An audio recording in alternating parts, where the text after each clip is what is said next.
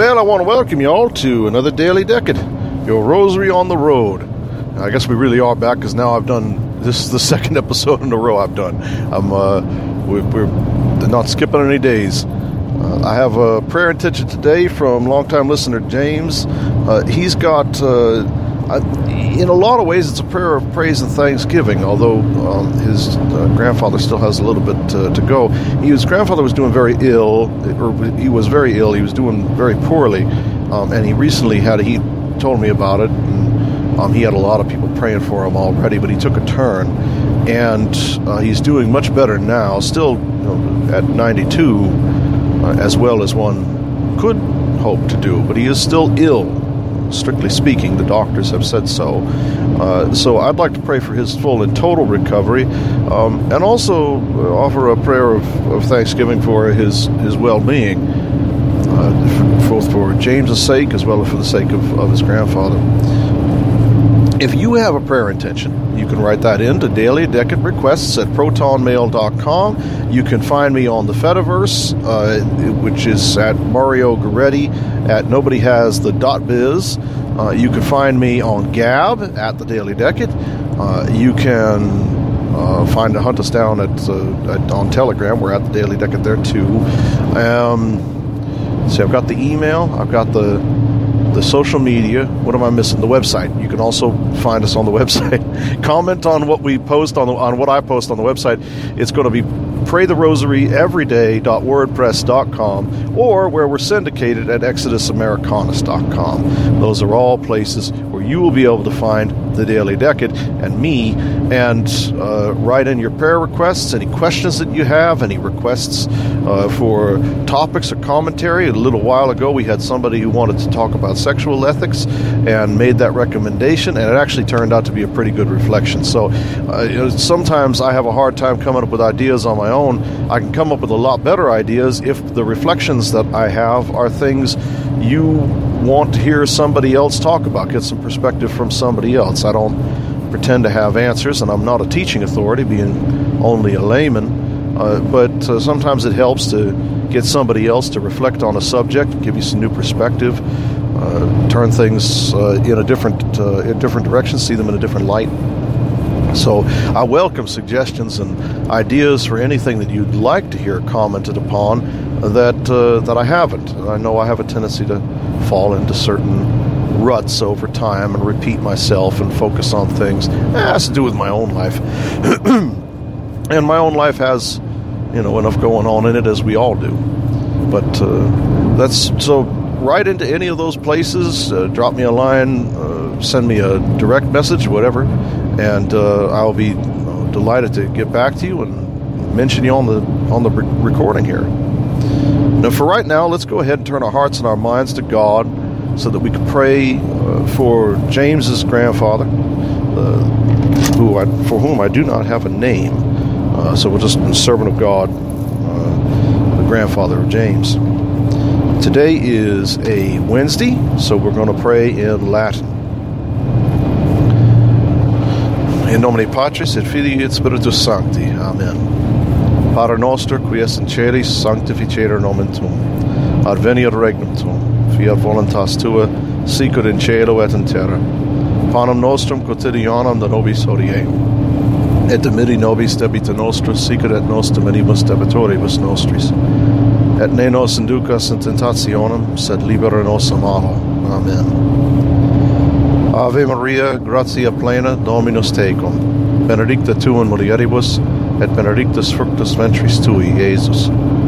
Sancta Maria, Mater Dei, ora pro nobis peccatoribus, nunc et in hora mortis nostrae. Amen. Ave Maria, Ave Maria, gratia plena, Dominus tecum benedicta tu in mulieribus, et benedictus fructus ventris tui, Jesus. Sancta Maria, Mater Dei, ora pro nobis peccatoribus, nunc et in hora mortis nostrae. Amen. Ave Maria, gratia plena, Dominus tecum. Benedicta tu in mulieribus, et benedictus fructus ventris tui, Iesus. Sancta Maria, Mater Dei, ora pro nobis peccatoribus, nunc et in hora mortis nostrae. Amen. Ave Maria, gratia plena, Dominus tecum. Benedicta tu in mulieribus, et benedictus fructus ventris tui, Iesus. Sancta Maria, Mater Dei, ora pro nobis peccatoribus, nunc et in hora mortis nostrae. Amen. Ave Maria, gratia plena, Dominus tecum. Benedicta tu in mulieribus, et benedictus fructus ventris tui, Iesus. Sancta Maria, Mater Dei, ora pro nobis peccatoribus, nunc et in hora mortis nostrae. Amen. Ave Maria, gratia plena, Dominus tecum. Benedicta tu in mulieribus, et benedictus fructus ventris tui, Iesus. Sancta Maria, Mater Dei, ora pro nobis peccatoribus, nunc et in hora mortis nostrae. Amen. Ave Maria, gratia plena, Dominus tecum. Benedicta tu in mulieribus, et benedictus fructus ventris tui, Iesus. Sancta Maria, Mater Dei, ora pro nobis peccatoribus, nunc et in hora mortis nostrae. Amen. Ave Maria, gratia plena, Dominus tecum. Benedicta tu in mulieribus, et benedictus fructus ventris tui, Iesus. Sancta Maria, Mater Dei, ora pro nobis peccatoribus, nunc et in hora mortis nostrae. Amen. Ave Maria, gratia plena, Dominus tecum. Benedicta tu in mulieribus, et benedictus fructus ventris tui, Iesus. Sancta Maria, Mater Dei, ora pro nobis peccatoribus, nunc hora mortis nostrae. Amen. Ave Maria, gratia plena, Dominus tecum. Benedicta tu in mulieribus, et benedictus fructus ventris tui, Iesus. Sancta Maria, Mater Dei, ora pro nobis peccatoribus, nunc et in hora mortis nostrae. Amen. Gloria Patri, et Filio, et Spiritui Sancto, sicut erat in principio, et nunc et semper et in saecula saeculorum. Amen. Salve Regina, Mater Misericordia, vita dulcedo et spes nostri, salve. Ad te clamamus, exulis filia Evi, ad te suspiramus, gementes et flentes in hac lacrimarum vale. Ea ergo, advocata nostra, ilos tuas misericordes oculos ad nos converte, et Iesum beatum fructum ventris tui, nobis post hoc exilium ostende.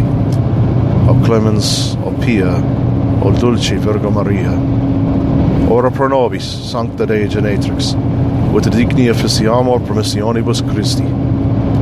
Oremus. Pour forth, we beseech thee, O Lord, thy grace into our hearts, that we, to whom the incarnation of Christ, thy Son, was made known by the message of an angel, may by his passion and cross be brought to the glory of his resurrection. Through the same Christ our Lord. Amen.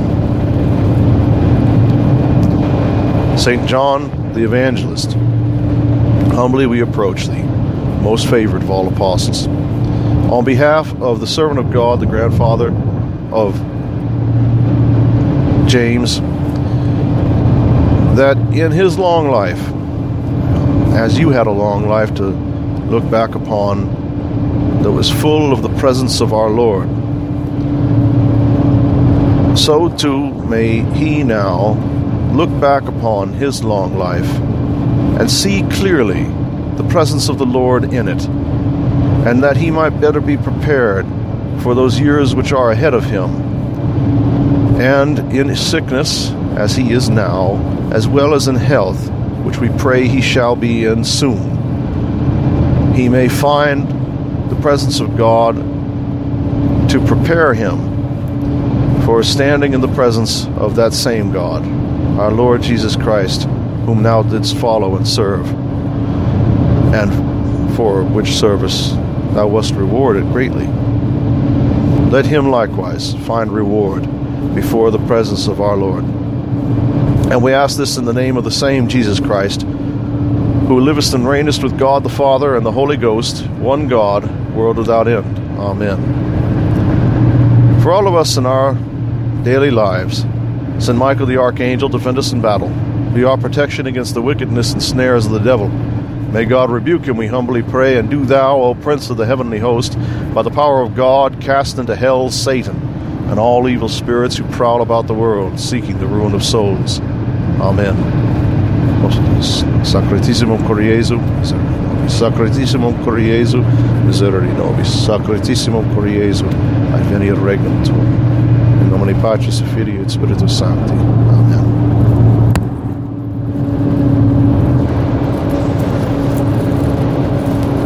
The art of dying well is something I think that's been very much lost, and it's something that is worth reflecting on. It's something that is present not just in Christian society, uh, but it's been gaining interest, I think, in most traditional or uh, maybe traditional is the wrong word. Traditional, we'll say traditional with a little t, communities and movements and thought patterns that have sprung up over the last hundred years or so. See, it's 2021, so 100 years or so, yeah, from the 1920s, uh, maybe a little bit before that.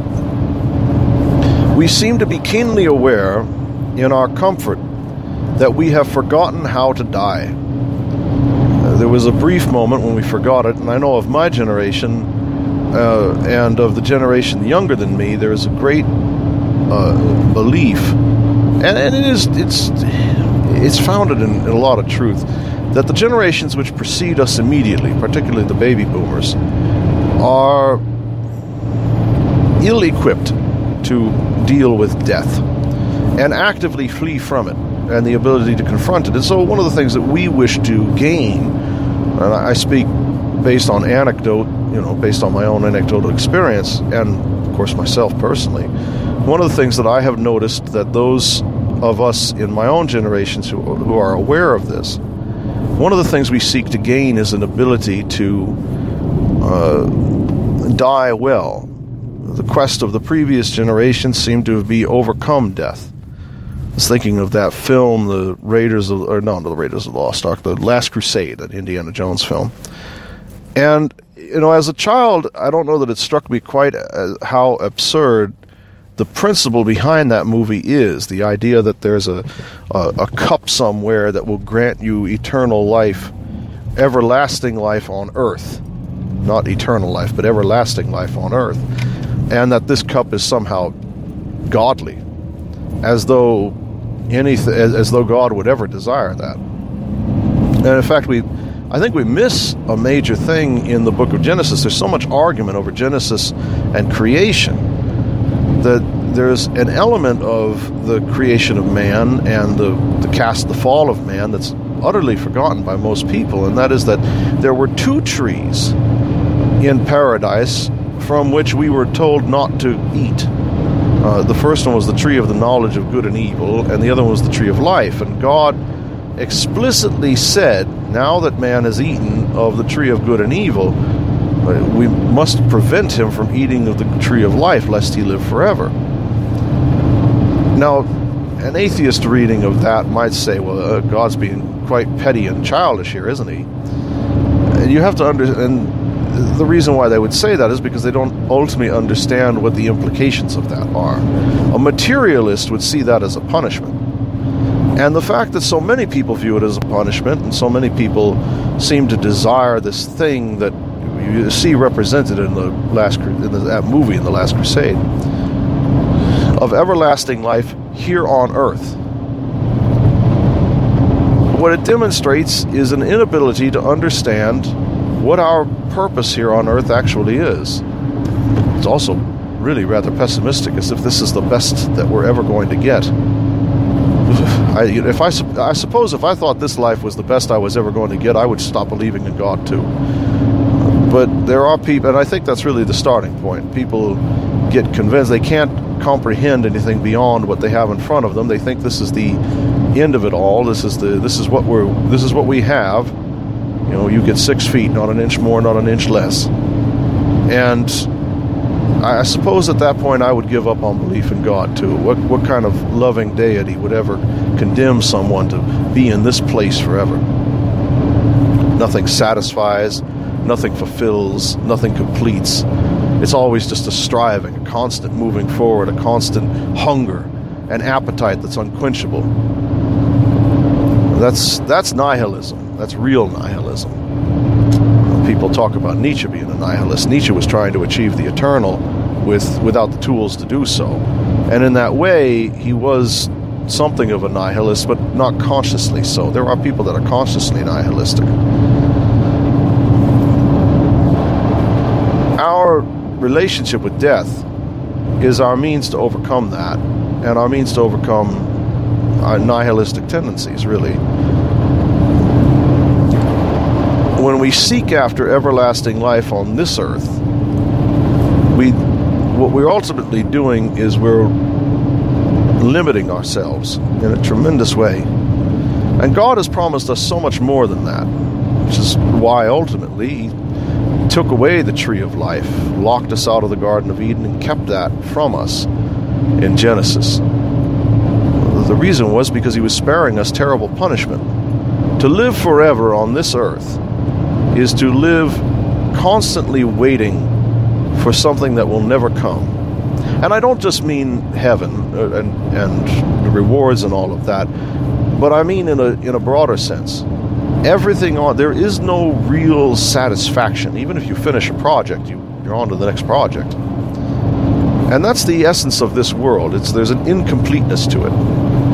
And it's because of this chasm that was created by the fall, this separate this cleavage between God and his creation, whereby his creation has become imperfect. It has fallen away from him, lost a bit of the light because of the fall. And so, on its own, it lacks that ability to satisfy and to complete, which really comes from one's relationship to one's origin. You know, the the the, the completeness of the of the seed is in the tree, which is a return to its origin. The acorn falls and it grows into a new tree, and that new tree in turn generates an acorn. There's a, a cycle that never ends in that regard, but it's a it is in nature a full a cycle. It's a return. It's a constant return. Satisfaction is found in return. Well, none of us can return to our origins in God uh, as long as we remain attached to what's going on in this world, in this life. That's why satisfaction, true satisfaction, can only come from God. And you know, the heathen have some understanding of this. The uh, the the, uh, the, the demon worshippers in, in India, the, the Hindus, they have a an understanding of this and this cycle of of rebirth. Their goal is to get out of that cycle of rebirth. There's something called um, I think they call it samsara is the cycle of rebirth and uh, what the what the Buddhists call nirvana. I think, think it's called moksha in uh, among the Hindus. They have a uh, this this idea that you will eventually find satisfaction and perfection only through the escape of the cycle, and they're onto something there. The, the demons that deceived them let a little bit of the light through, uh, rather like how the demons that deceived uh, our European ancestors let a little bit of the light through. You have uh, Odin, the, the, the the chief Germanic goddess, hanged on a hanged on a tree, pierced in the side. You know, there's there's all these little there's these little things the demons can't help but let through. You know, as the, even as they deceive. And we too, we look at nature. Nature has cycles to it. History has cycles to it. All of these things. There's a death, there's a growth, there's a rebirth. Uh, all of these things are, are present in creation. But nothing is ever fulfilled. There's no finality to it. Because creation has this divergence. It has this, this cleavage that exists between the creator and the creation. We, as human beings have a unique ability. We can find finality and fulfillment. And we can do that because we have a rational soul.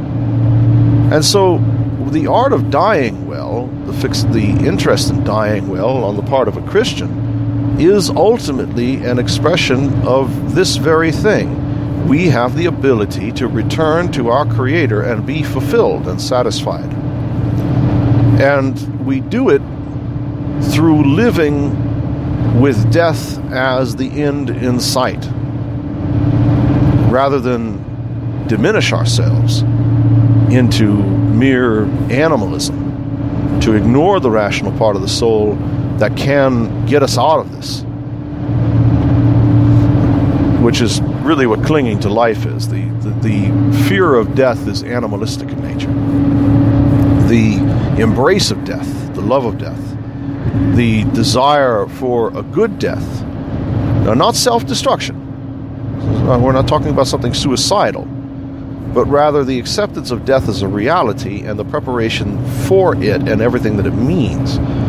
That is the height of what makes a human human. And so, aiming for a good death, understanding a good death, and striving for it is the essence of our humanity, or not the essence, it is the zenith of our humanity. It's the engagement of that element of our humanity that makes us the most human, because it is eternal in its nature. How do you die a good death? You die in such a way that ties you most to your humanity, to your nature as a human, your created nature now, not your fallen nature but your created nature as a human. And as I've said before, what our fallen nature fears, our created nature craves. This is that conflict that exists within man, and that conflict is played out a bit in uh, in the agony of the garden, where Christ is struggling. His human and his divine wills are in are in conflict with one another because of the human desire to avoid death and avoid what must be done. And he mod- he does this, and the agony in the garden is passed down to us very deliberately. Our Lord did not go into the garden merely out of a, a whimsy. He did this purposefully in order to illustrate to us something about ourselves. It almost makes him more human than he was than he would be without the agony in the garden. And the agony of the garden, therefore, becomes something intrinsic to the whole passion, which is the, the elevation of humanity. It's the only, you know, the only way out is through. That's what the that's what the passion really is. The only way out of our fallen state is through our human is going through our humanity and all of its faults, and that means the physical weaknesses. That means the evils that he had to endure. That means the uh, the the pain and the suffering, everything that goes along with the passion. And the passion includes the agony in the garden, because that is where the whole struggle between the divine and the human that results in their perfect un- their perfect union.